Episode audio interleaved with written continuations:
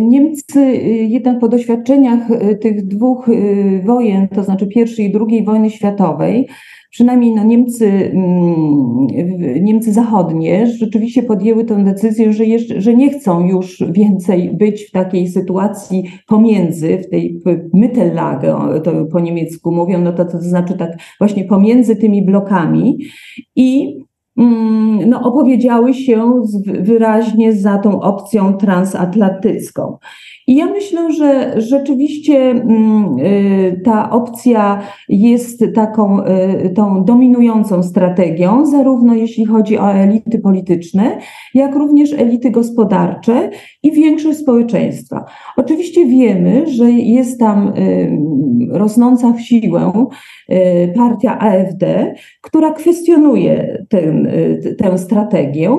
Mm, tylko, że tutaj jest pytanie, na ile ta rosnąca siła AfD wynika rzeczywiście, że społeczeństwo również kwestionuje tę strategię, a na ile jest to właśnie taka niezgoda na e, to, że dominujące partie jednak pomijają cały szereg problemów tego społeczeństwa i to jest jakiś taki sygnał, że należy się tym zająć. I zresztą to obecnie mamy już tą reakcję, że kwestia migracji stała się taką centralną, centralnym zagadnieniem, którym się obecnie zajmuje e, koalicja rządowa.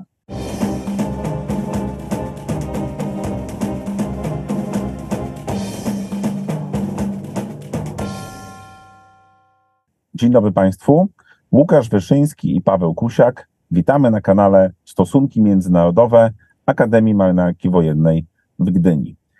Na pewno zauważyli Państwo, że na naszym kanale bardzo wiele tematów e, siłą rzeczy ze względu na to, co się dzieje w przestrzeni międzynarodowej, w ostatnich miesiącach było związane z wojną na Ukrainie, z polityką Federacji Rosyjskiej, ale od pewnego czasu staramy się także otworzyć nowe obszary e, analizy i rozmów, no, co oczywiście też podyktowane jest naszym położeniem geograficznym, ale przede wszystkim tym, jak wygląda nasza gospodarka i co też warunkuje nasze położenie w tej części świata. W związku z tym chcielibyśmy dzisiaj kontynuować temat e, polityki zagranicznej, Niemiec, wizji geopolitycznej Niemiec, potencjału gospodarczego Niemiec. I tym bardziej jest mi miło powitać naszego dzisiejszego gościa, panią doktor Justynę e, Schulz, dyrektor, e, doktora nauk ekonomicznych, dyrektora Instytutu Zachodniego w Poznaniu. Pani dyrektor doświadczenie zawodowe zdobywała zarówno w Polsce, jak i w Niemczech, pracując między innymi w takich firmach jak Bayer Leverkusen, Fundacji Volkswagena na Uniwersytecie w Bremie oraz jako doradca polityczny w Parlamencie Europejskim. Pani dyrektor, to dla nas bardzo duży zaszczyt cieszymy się, że znalazła Pani czas na rozmowę z nami. Dziękuję. Ja dziękuję za zaproszenie. To też dla mnie duży zaszczyt, bo wiem, jak, jaką dużą renomą y, cieszy się Państwa kanał. No, pani dyrektor, będzie, będziemy starali się w takim razie również pani e, jakością rozmowy nie zawieść. Pierwsze pytanie zawsze taki ma charakter porządkujący i tutaj byśmy chcieli zapytać, jak Niemcy, i tutaj mam na myśli przede wszystkim niemieckie elity polityczne, gospodarcze, naukowe, wojskowe, postrzegają dzisiaj pozycję ich państwa na świecie w obecnej sytuacji geopolitycznej, czyli o tą niemiecką Grand strategii, jeżeli takowa istnieje, chcielibyśmy zapytać. Tak, dziękuję bardzo za to pytanie. Mm, I ja nie mogę odpowiedzieć jednoznacznie, jak one, jak sytuacja w Niemczech jest postrzegana, ponieważ to zależy właśnie od środowiska, z którym mamy do czynienia. Ja bym powiedziała generalnie, oczywiście to jest właśnie duży, może duża generalizacja, ale środowiska eksperckie, naukowe mm, są bardzo krytyczne wobec obecnej sytuacji Niemiec, zarówno pod względem gospodarczym, jak i geopolitycznym. Przede wszystkim mm, następuje taka duża rewizja y, pewnych założeń geopolitycznych, którymi kierowała się polityka niemiecka do tej pory. To nie chodzi też tylko o y, Ostpolitik, y, o której pewnie jeszcze wspomnimy, ale też różnego rodzaju właśnie strategie i sojusze, które budowano również ze względów E, takich e, ze względów e, ekonomicznych.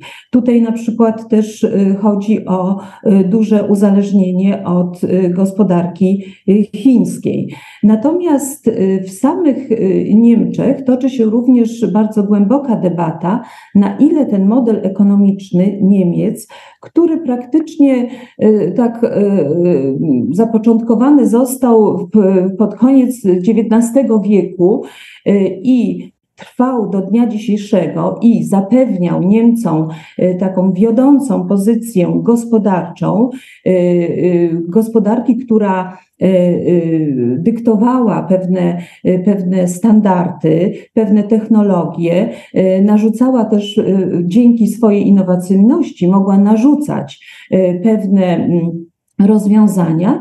I teraz Niemcy coraz bardziej postrzegają, że w wielu dziedzinach, które są y, określane jako tymi y, dziedzinami przyszłości, no, tracą taką pozycję. I w związku z tym y, można powiedzieć, że taką dwa obrazy funkcjonują w przestrzeni, w debacie publicznej w Niemczech. Z jednej strony mówi się o właśnie takim chorym człowieku Europy, powracając już kiedyś do tego obrazu, który pojawiał się się właśnie w okresie mm, na początku 2000 roku, ale tutaj też się mówi, że Niemcy są jednak takim przypadkiem y, koniecznym do, y, do pewnej sanacji, że dużo, dużo y, zakresów polity, w polityce i w gospodarce musi zostać odnowione czy postawione na zupełnie innych mm, założeniach zbudowanych. I tutaj e, to są głównie e, kręgi związane właśnie z przemysłem, kręgi ekonomiczne. I tutaj tą główną słabością, którą, która jest wymieniana, to jest brak wykwalifikowanej, powiedzmy, tej siły roboczej, brak fachowców. System edukacji, który nie spełnia oczekiwań oczekiwań współczesnej gospodarki i tych wyzwań, przed którymi stoi współczesne społeczeństwo. Zaniedbana infrastruktura.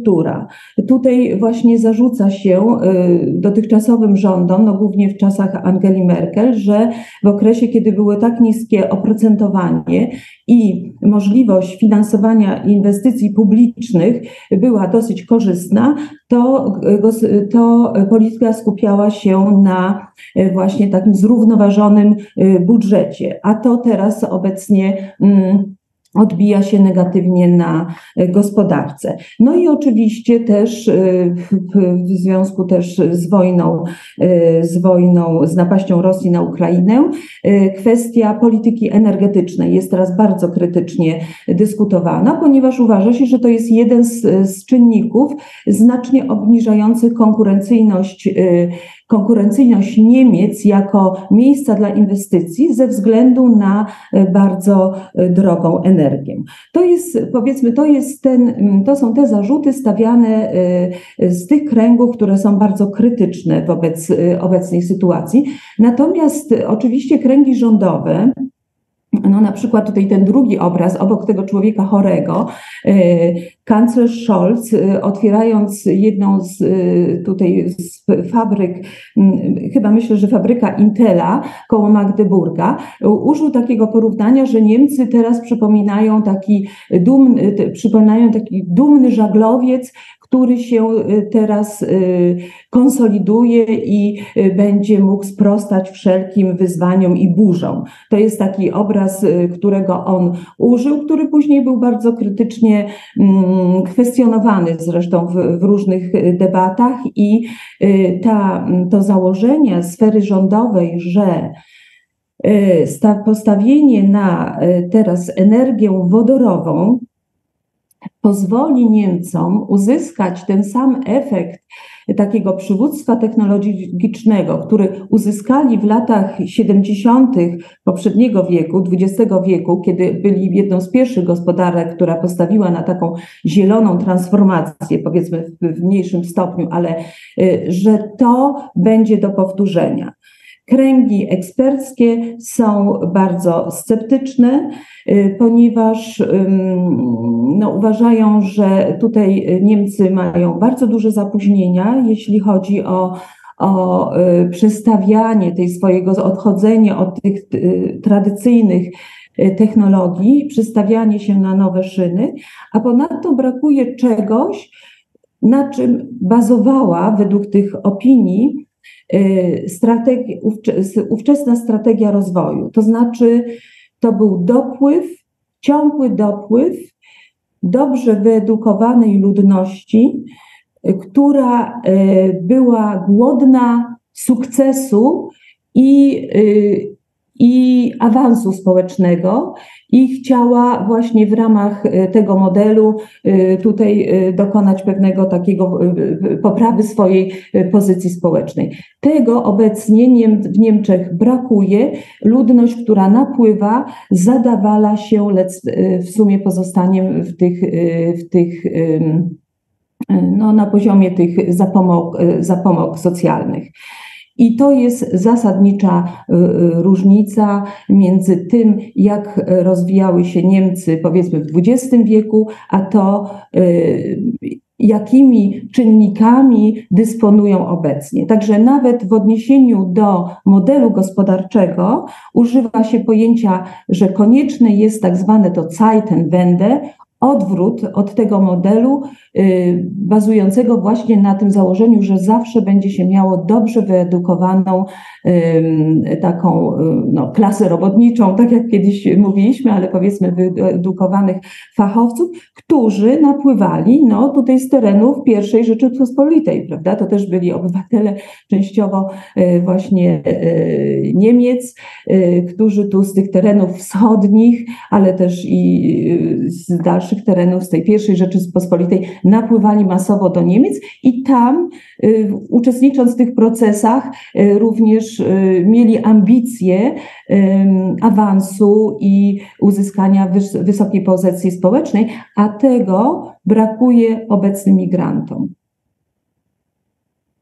E, pani dyrektor, to w tym kontekście chciałbym dopytać o jedną kwestię, która wydaje mi się bardzo interesująca, ponieważ jest to sytuacja, która w Polsce jest dyskutowana, aczkolwiek no zawsze powołujemy się na to, że nie mamy jeszcze tego poziomu rozwoju gospodarczego, innowacji go, y, gospodarki jak Niemcy. Wspominała Pani, że no w Niemczech trwa już dyskusja od dłuższego czasu wskazująca na pewne problemy strukturalne, jeżeli chodzi o kompetencje, które posiadają pracownicy, kolejne pokolenia osób, no, które będą musiały tak naprawdę z jednej strony innowacje tworzyć, a z drugiej strony je obsługiwać. To znaczy, że jakby to może stanowić dla Niemiec taki długofalowy problem. I chciałem zapytać, czy pani y, doktor ma wiedzę, jak to wygląda, jeżeli chodzi o te niemieckie elity naukowe? Y, jak postrzegana jest przyszłość w ogóle niemieckiej nauki, czy też nawet nie nauki, ale też roli sektora szkolnictwa wyższego w edukowaniu właśnie tych, e, tych osób, które będą właśnie tymi specjalistami. Zdaję sobie sprawę, że to są specjaliści różnego poziomu, bo trochę trzeba mieć inne kompetencje, żeby w tych z, y, pracować w zespołach innowacyjnych, a trochę inne, żeby jednak potem te innowacje obsługiwać. No wiemy, że w Polsce, powiem dyplomatycznie, no głos często z, z uczelni nie przebija się e, powszechnie zarówno na scenę polityczną, jak i do, do przemysłu. Chciałem zapytać, jak to wygląda w Niemczech, czy tam rzeczywiście uczelnie wyższe mają pomysł, jak odnaleźć się właśnie w tych nowych wyzwaniach, które stoją przed niemiecką gospodarką. Y, ja bym powiedziała to w ten sposób, że jeśli chodzi o poziom uczelni wyższych, to oczywiście Niemcy mają, znaczy jest krytyczna dyskusja, że te uczelnie w tych y, najwyższych rankingach nie znajdują się y, wśród tych czołowych amerykańskich czy angielskojęzycznych uniwersytetów.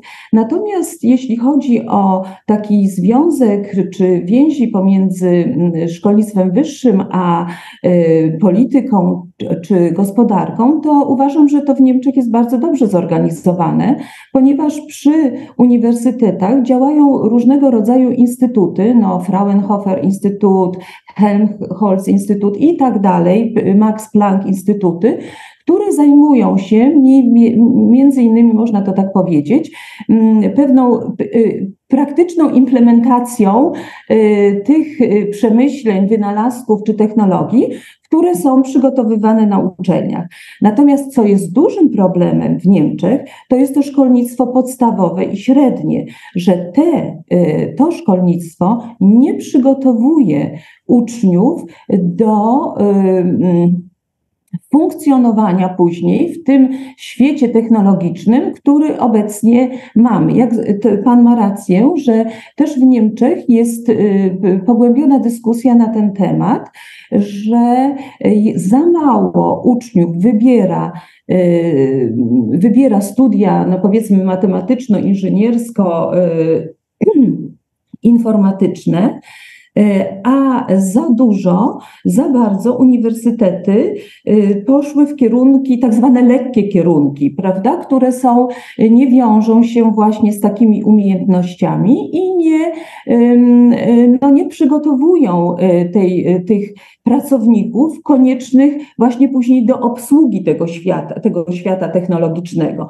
również na tym poziomie średnim. Także to jest dyskusja, tutaj, tutaj w Niemczech nie ma raczej dyskusji, że jest e, słabe przełożenie między e, tym, e, co, mm, co proponują uczelnie, a później światem gospodarki czy światem polityki i tak dalej, ale raczej, że to szkolnictwo średnie i podstawowe słabo przygotowuje młodzież do podejmowania później tych wszystkich wyzwań. No ja mogę tylko przytoczyć, że w badaniach, y, w badaniach y, y, PIZY o tych umiejętności matematycznych na 100, na 100 uczniów Polsce y, ten wskaźnik wynosi, no już y, przynajmniej te badania, które ostatnio sprawdzałam, około 10, 10 y, uczniów, którzy wykazują tę dobrą znajomość czy opanowanie tych zagadnień matematycznych, natomiast w Niemczech tylko pięciu ale połowę tego. I, I to jest duży problem y, w Niemczech. Zresztą nawet y, y, niedawno w Die Welt ukazał się artykuł, który proponował, żeby spojrzeć, jak Polska to robi, że ta edukacja jest znacznie mm, lepsza w sensie tym, że uczniowie mają znacznie większe umiejętności właśnie w tych, w tych przedmiotach matematyczno-fizyczno-chemicznych, tych, tych tych ścisłych przedmiotach. E, tak, e, pozwalając sobie na drobny komentarz, pani dyrektor, to takie jest niesamowite, e, bo Łukasz zapytał o szkolnictwo wyższe. No ja gdzieś też mam dużo kontaktu ostatnio z tym podstawowym i my lubimy tak bardzo narzekać i krytykować i, i, i swój system, a gdzieś niesamowicie brzmi, że też w tak rozwiniętym państwie jak Niemcy tego rodzaju są problemy. Ale ja bym chciał też wrócić na poziom makro i zapytać, wrócić do tej wielkiej niemieckiej strategii i zapytać, kto jest największym sojusznikiem, czy też partnerem strategicznym Niemiec. Oczywiście nie mówię, to, znaczy pytam o dwa wymiary, zarówno o ten narracyjny, jak i o ten faktyczny, bo to można przecież rozpatrywać na różnych y, poziomach. No i właśnie co decyduje o tym, kto jest y, strategicznym partnerem dla współczesnych znaczy, ja bym powiedziała, mm, że Niemcy jednak po doświadczeniach y, tych dwóch y, wojen, to znaczy pierwszej i drugiej wojny światowej, przynajmniej no Niemcy, mm, Niemcy zachodnie rzeczywiście podjęły tę decyzję, że, jeszcze, że nie chcą już więcej być w takiej sytuacji pomiędzy, w tej Mittellage, to po niemiecku mówią, no to, to znaczy tak właśnie pomiędzy tymi blokami i no, opowiedziały się wyraźnie za tą opcją transatlantycką. I ja myślę, że rzeczywiście mm, y, ta opcja jest taką y, tą dominującą strategią, zarówno jeśli chodzi o elity polityczne, jak również elity gospodarcze i większość społeczeństwa. Oczywiście wiemy, że jest tam y, rosnąca w siłę partia AfD, która kwestionuje ten tę strategię.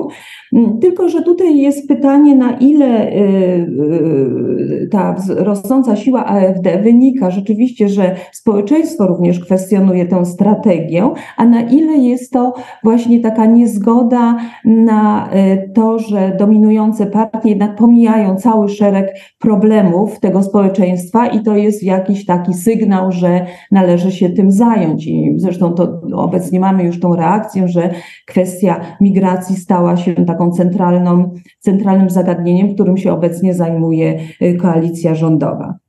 W związku z tym ja bym powiedziała, że jak najbardziej Niemcy y, postrzegają w Stanach Zjednoczonych swoją, swojego podstawowego sojusznika. No zresztą wiedzą doskonale, że w ramach tego Pax Americana y, mogli zbudować swoją, y, nie tylko odbudować swoją gospodarkę, ale również zbudować na nowo swoją y, bardzo mocną pozycję w Unii Europejskiej i jako siła polityczna i jako siła gospodarcza. I mm, tutaj także myślę, że takim drugim punktem odniesienia dla Niemiec bardzo ważnym, no to jest właśnie Unia Europejska. Niemniej trzeba zaznaczyć, że Niemcy no jednak zawsze mają ambicję odgrywania jakiejś y, y, roli, y, powiedzmy samodzielnej w polityce zagranicznej. W związku z tym no jest to pewnie taka już dawna zasada, niektórzy aż sięgają do Bismarcka, ja tutaj nie będę dokładnie dyskutowała na ten temat, ale jednak Niemcy zawsze chciały mieć taki, taką pozycję, pozycję, żeby nie można ich było pominąć w rozwiązywaniu y, różnych kwestii w polityce zagranicznej. I myślę, że stąd też wynikało to ich staranie o mm, bardzo dobre kanały komunikacji, na przykład z Iranem, do tej pory miały. I teraz, jeżeli y, jest dyskusja na, ten temat, jak wpłynąć na ten konflikt na Bliskim Wschodzie, no to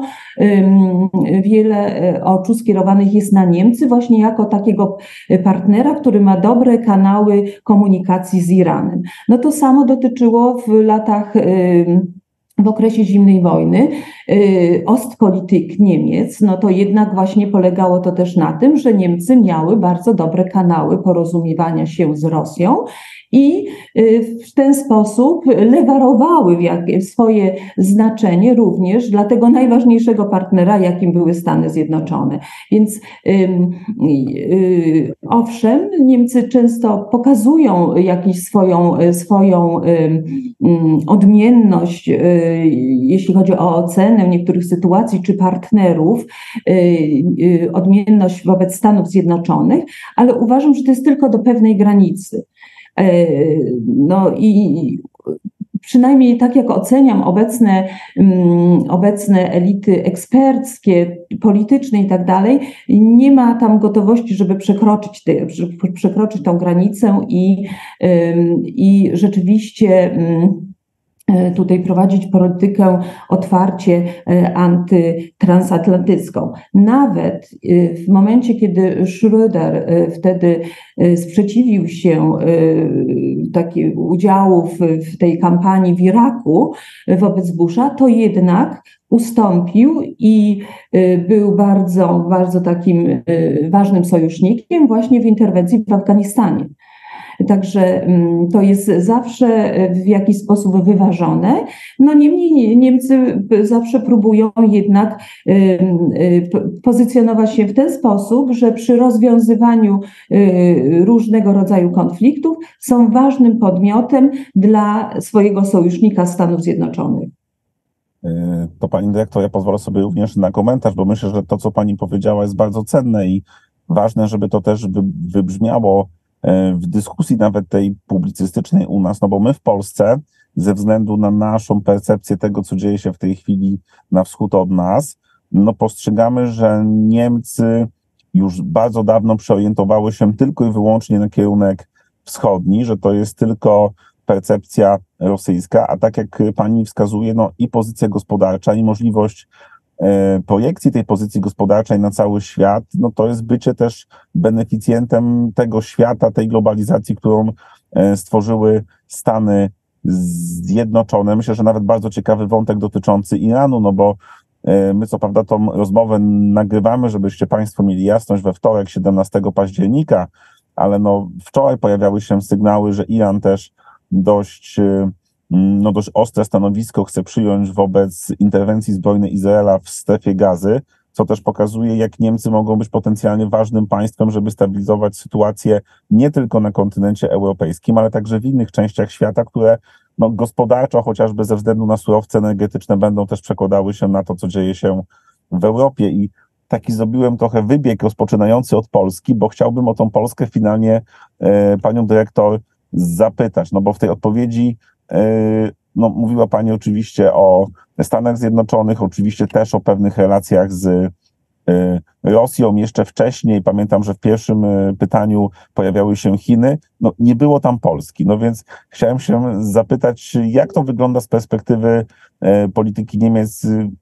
Nie chcę użyć, znaczy nie chcę zadać pytania, żeby ono nie było też, nie miało jakiegoś nacechowania pejoratywnego, czyli czym jest Polska dla Niemiec, ale może zapytam wtedy trochę inaczej. Jakie korzyści, czy też jaki, jaka pozycja Polski dla Niemiec y, jest optymalna, no i w jaki sposób to, co dzieje się dzisiaj y, na Ukrainie, rzutuje właśnie na postrzeganie Polski przez, przez Berlin? Tak, e, dziękuję bardzo. E, no, nie, nie pojawiała się Polska w tym kontekście, bo ja uważam, że właśnie tak jak do tej pory rozmawialiśmy, to jednak to dotyczyło tych dalszych, e, dalszych strategii, bardziej geopolitycznych. Natomiast tutaj my jesteśmy bezpośrednimi sąsiadami i rzeczywiście takie nasze powiązania są bardzo, bardzo ścisłe. No ja już o Polsce wspomniałam, że jednak ten mm, model, y, ten pierwszy taki, y, powiedzmy, ten mm, taki rozwój ekonomiczny Niemiec, co zresztą trzeba uznać, bo Y, zainicjowany przez Prusy, państwo, które po wojnach napoleońskich leżało y, praktycznie, było zrujnowane, y, a jednak potrafiło tak dzięki reformom i różnego rodzaju właśnie instytucjom, które wprowadzono, no, pod koniec XIX wieku praktycznie zagrażać pozycji również Wielkiej Brytanii, jeśli chodzi o kwestie gospodarcze. Także można, prawda, podnieść się i i, jak Feniks y, wypłynąć. Tak. I tutaj bardzo ważną rolę, to zresztą teraz się y, podkreśla, bo teraz widzimy, jak ważny, jak ważny jest czynnik ludzki, jak ważny jest kapitał ludzki. I tutaj rzeczywiście migracja y, z Polski w tamtym okresie i dopływ, stały dopływ ludności Y, był bardzo ważnym czynnikiem. Ponadto Polska, no powiedzmy, jeśli z punktu widzenia Niemiec, była również bardzo ważna y, w tym y, pierwszym okresie, który, w którym się mówiono o tej chorobie Niemiec, to znaczy, że no, ten produkcja niemiecka i, i tak dalej przestały być konkurencyjne na rynkach na początku 2000 roku. I wtedy właśnie mówi się to często w kontekście e, tych reform Schrödera, który e, ograniczył e, częściowo wydatki socjalne, ale nie możemy zapomnieć również, że też w tym czasie powstał tak zwany łańcuch produkcyjny między Niemcami Polską, czy również tymi pozostałymi państwami, tak państwami wyszehradzkimi, które po, pozwoliły Niemcom na redukcję kosztów produkcji swoich wyrobów, przez co znowu one się stały y, y, atrakcyjne i konkurencyjne na rynkach. I ten model y, funkcjonuje. My również w ramach tego modelu dokonaliśmy transformacji naszej gospodarki. I y, także y, i to widać zresztą po naszych obrotach handlowych, prawda, które z roku na rok y, osiągają rekordy. No teraz chyba Polska jest już na piątym miejscu, jeśli chodzi o partnerów handlowych Niemiec. W 2020 roku chyba przekroczyły 160 miliardów euro. Natomiast jeżeli weźmiemy ten cały region państw wyszehradzkich, no to jest najważniejszy region Y, y, y, właśnie kontaktów handlowych Niemiec w ogóle na świecie. W związku z tym no tu już pod tym względem widzimy, jak ważny, jak ważna jest ta współpraca na poziomie ekonomicznym, również dla stabilizacji konkurencyjności gospodarki niemieckiej. Przynajmniej do tej pory to był ten model. Ale oczywiście mm, nie możemy zapomnieć tego, co ja na początku powiedziałam, że jednak Niemcy no, przespały trochę te zmiany technologiczne i same teraz y, szukają y, inwestorów i praktycznie w tych nowych technologiach y, kopiują ten model rozwoju, który my mieliśmy po okresie transformacji. To znaczy ściągają inwestorów z Azji czy ze Stanów Zjednoczonych, którzy otwierają fabryki, a oni są praktycznie tylko tym, no tą jak to się u nas mówiło, że budują tylko jakieś tam części do tego systemu, natomiast nie są tym, nie są tą centralą, która decyduje właśnie o innowacjach i y, o, y, o dalszym rozwoju. I w związku z tym tutaj rzeczywiście mm, obydwie te gospodarki, Polska i, i, i, Niemcy, i również cały nasz region, stoi przed tym wyzwaniem, no właśnie, jak odpowiedzieć na, e, na e, tę e, nową sytuację. I mm, ja tu bym może odniosła się troszeczkę krytycznie do takich mm, powszechnych takiego powszechnego twierdzenia, bo tutaj właśnie to, padło o tej Rosji, dlatego że często się uważa, że Niemcy, y, gospodarka niemiecka jest taka silna, ponieważ opiera się y, na współpracy z Rosją. Mi się wydaje, że to jest pewien taki mit, który my mm, powtarzamy i który mm, już się nie sprawdzał w XIX wieku, no bo jednak Niemcy y, dlatego byli silni, że konkurowali i oferowali wysokie y, technologie, y, stanowiące również konkurencję dla technologii y, Wielkiej Brytanii. I tak samo obecnie ich y, siła polegała na tym, że są konkurencyjni w tych najwyższych technologiach, gdzie należy, też trzeba płacić wysokie koszty pracy, ponieważ tu się oczekuje od tego kapitału ludzkiego wysokich umiejętności. Natomiast właśnie takie pójście, i, i ja uważam, że jeżeli się zastanawiamy, dlaczego Niemcy nie, mm, no właśnie tutaj y, przespały ten moment zmian technologicznych. Dlaczego y, ta gospodarka nie, nie potrafiła odpowiednio wcześnie przestawić się na y, nowe technologie, chociażby w tym przemyśle samochodowym, który jest kluczowy dla Niemiec, gdzie rzeczywiście tutaj ten, przemy, ten samochód elektryczny, mm, to inni przejęli przywództwo w tych, w tych technologiach to mi się wydaje, że tutaj jednym z takich czynników to jest to, że y, mając ten dostęp do taniej energii czy tanich taniej siły roboczej, no po prostu to jest y, taki moment, kiedy osiada się na laurach, kiedy nie ma się tej konkurencji, otrzymuje się rynek prawie 100 tysięczny w Europie Środkowo-Wschodniej, który jest zadowolony z tych produktów na tym poziomie, który Niemcy oferowali i nie ma tego nacisku na y, poszukiwanie nowych technologii, nowych rozwiązań, nowych rynków. Bo teraz była bardzo ciekawa dyskusja z y, obecnym szefem Siemensa, który y, tłumaczył się, dlaczego mimo tych zagrożeń oni nadal inwestują na rynku chińskim. I on, y, jedną z jedną taką główną jego odpowiedzią było to, że muszą być obecni w Azji i też na rynku chińskim, ponieważ nigdzie nie ma tak bardzo wymagających klientów, którzy wymuszają na nich rozwój technologiczny. Także mm, ten czynnik, że coś jest tanie, y, to rzeczywiście y, mm, w jakiś sposób może ułatwiał y, na początku Niemcom tą transformację w tym momencie, kiedy ich produkcja była bardzo, no po prostu mniej konkurencyjna, ale doprowadził do przespania tego momentu zmian technologicznych i przygotowania się y, na konkurencję w tych nowych obszarach.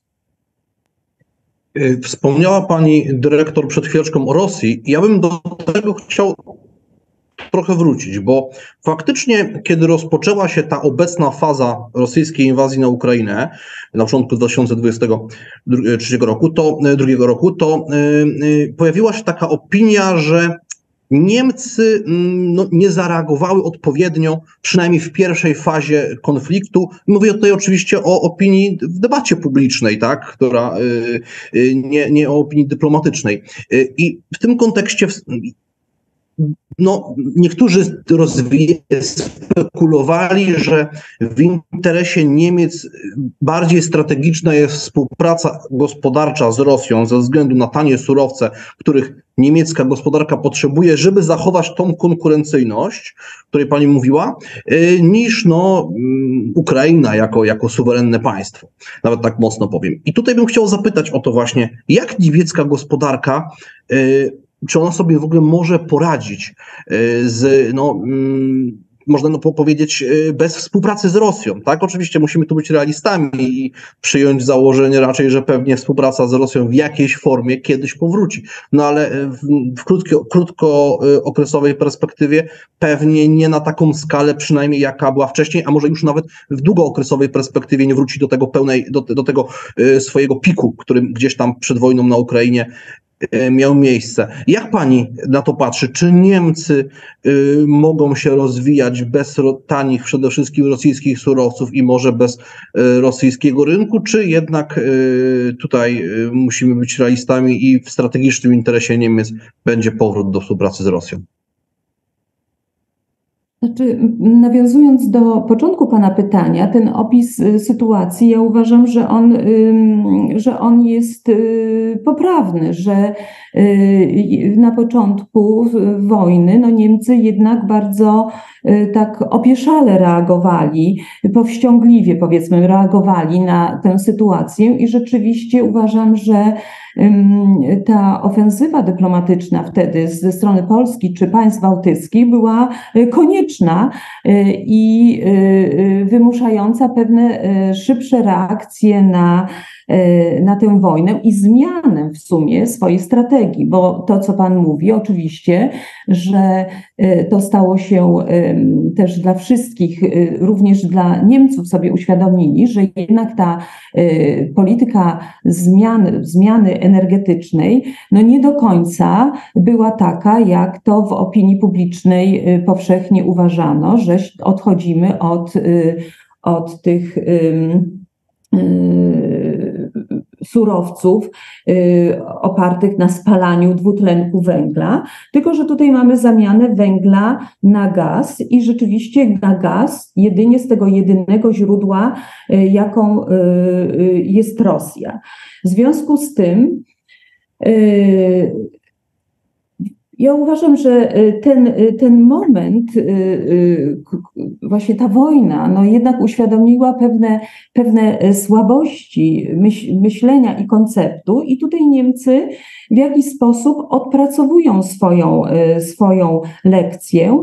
I mm, oczywiście podkreśla się, że kiedyś powrócimy do, do stosunków z Rosją i że Rosja nadal posiada bardzo ważne surowce, y, które mm, są y, istotne z punktu widzenia przemysłu i że te surowce niestety obecnie w tym świecie są tak rozłożone, że mm, same państwa autokratyczne dysponują największymi, przynajmniej do tej pory, źródłami, także to nie, nie jest, to jest bardzo, to są trudne decyzje polityczne.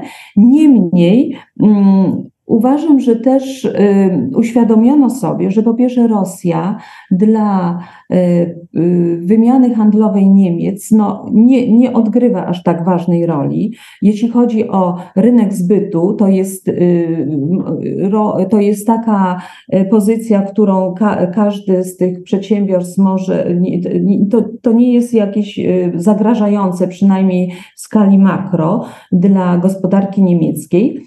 A po drugie, no jednak y, y, y, wymusza to przemyślenie tej swojej strategii energetycznej i budowanie na innym, na innym miksie energetycznym swojego przemysłu. I tutaj rzeczywiście jest bardzo duża słabość ze strony obecnej koalicji. To jest bardzo krytykowane, bo ta koalicja nie proponuje nic innego Y, odchodząc od y, jeszcze zamykając elektrownie y, atomowe. I mm, myślę, że, że tutaj to nie jest jeszcze ostatnie zdanie, jeśli chodzi o ten miks energetyczny i coraz większy jest y, nacisk z różnych pół. Oczywiście CDU też y, to przyjęło jako jeden z argumentów, aby jednak y, stworzyć taką, właśnie taki ten miks er, energetyczny, żeby nie być zależnym od kupowania energii w tych momentach właśnie niestabilności tych innych źródeł energii i właśnie, żeby to stworzyć na terenie Niemiec. Także ja, nie, znaczy Niemcy rzeczywiście podkreślają, że droga energia jest y, częścią problemu y, konkurencyjności gospodarki niemieckiej. Natomiast ja y, nie, nie odbieram takich głosów, że naciskają, że musimy powrócić do tego modelu, który kiedyś był to nie ma, nie ma e, jakiegoś e, takiego sentymentu, nostalgii za tym modelem e, za, za uzależniania się od dostaw gazu z Rosji. Natomiast jest nacisk, żeby jednak zmienić politykę energetyczną obecnej koalicji rządowej. Pani dyrektor, to pozwolę sobie w naszej rozmowie E, otworzyć już ostatni wątek, mm, ale taki, który pojawiał się zarówno w analizach części polskich polityków i analityków. Najgłośniej słyszy się go paradoksalnie wśród badaczy w Stanach Zjednoczonych, to znaczy pytanie o niemieckie przywództwo, o niemieckie przywództwo takie strategiczne w ramach Unii Europejskiej.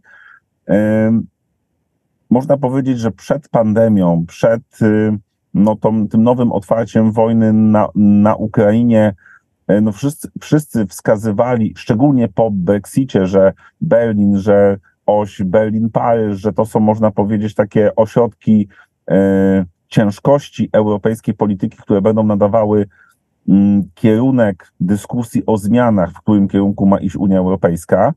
Ale wrócę do tych y, dyskusji w Stanach Zjednoczonych, kiedy podnosi się pytania, jeżeli Unia Europejska nie będzie skonsolidowanym tworem, nie będzie miała, można powiedzieć, pewnych kwestii zunifikowanych w sferze strategicznej, politycznej, gospodarczej, to pytanie, czy będzie podmiotem liczącym się w nowej architekturze systemu międzynarodowego. No z drugiej strony mamy sygnały, że państwa nie wszystkie chcą tak głęboko się integrować.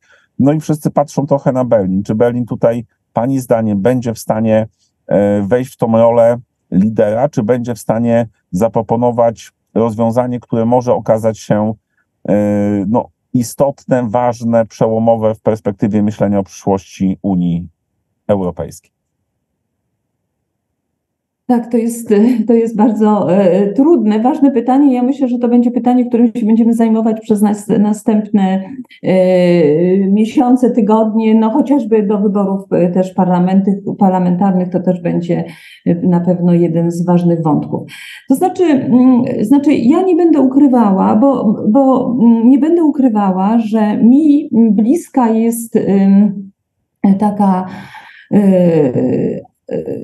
taka analiza, e, skąd wynika sukces Europy ponieważ y, i mi jest bliska analiza, która jednak pokazuje, że wielość podmiotów politycznych zagwarantowała tą y, specyficzną rolę w świecie, jaką odegrała Europa praktycznie od XVIII wieku, y, z tym niesamowitym rozwojem gospodarczym, który tutaj miał miejsce, później przeniesiony do Stanów Zjednoczonych czy Australii, ale rzeczywiście, bo jak spojrzymy na te badania, no powiedzmy, te państwa na świecie, rozwijały się mniej więcej do XVIII wieku podobnie i nagle od XVIII wieku mamy niesamowity wzrost gospodarczy właśnie w tych krajach, w państwach europejskich. I naukowcy zastanawiają się, na czym polega ten, ten cud europejski.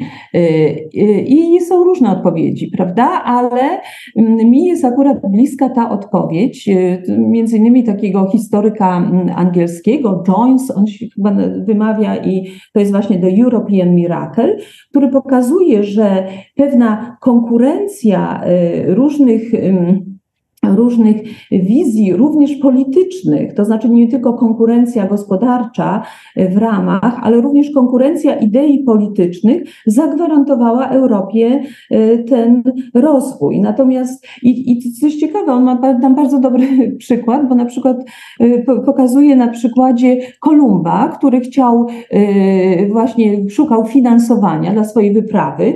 Królowa włoska mu odmówiła, ale w ramach rywalizacji włosko-hiszpańskiej, hiszpańska to y, sfinansowała. Natomiast w Chinach on pokazuje właśnie jako, jako inny model, właśnie ten scentralizowany, y, skupiający y, całą władzę decyzyjną w jednym ręku, Któryś z tych cesarzy, już teraz nie pamiętam, zdecydował o zniszczeniu floty morskiej i wycofaniu się Chin y, właśnie z, y, no, z obecności na, y, na morzach i oceanach. No i, i, i to po prostu tak olbrzymi, olbrzymi obszar podlegał właśnie tej polityce i tej strategii. I teraz, jeżeli spojrzymy na Unię Europejską, no to widzimy jednak, no chociażby jeżeli weźmiemy Niemcy i ten pojęcie Zeitenwende, to znaczy, że Niemcy muszą weryfikować obecnie swoją politykę, swoje myślenie, swoją strategię w wielu obszarach, bo to nie jest tylko kwestia bezpieczeństwa, gdzie muszą zupełnie zmienić swoją strategię. To jest kwestia polityki energetycznej, obecnie polityki migracyjnej.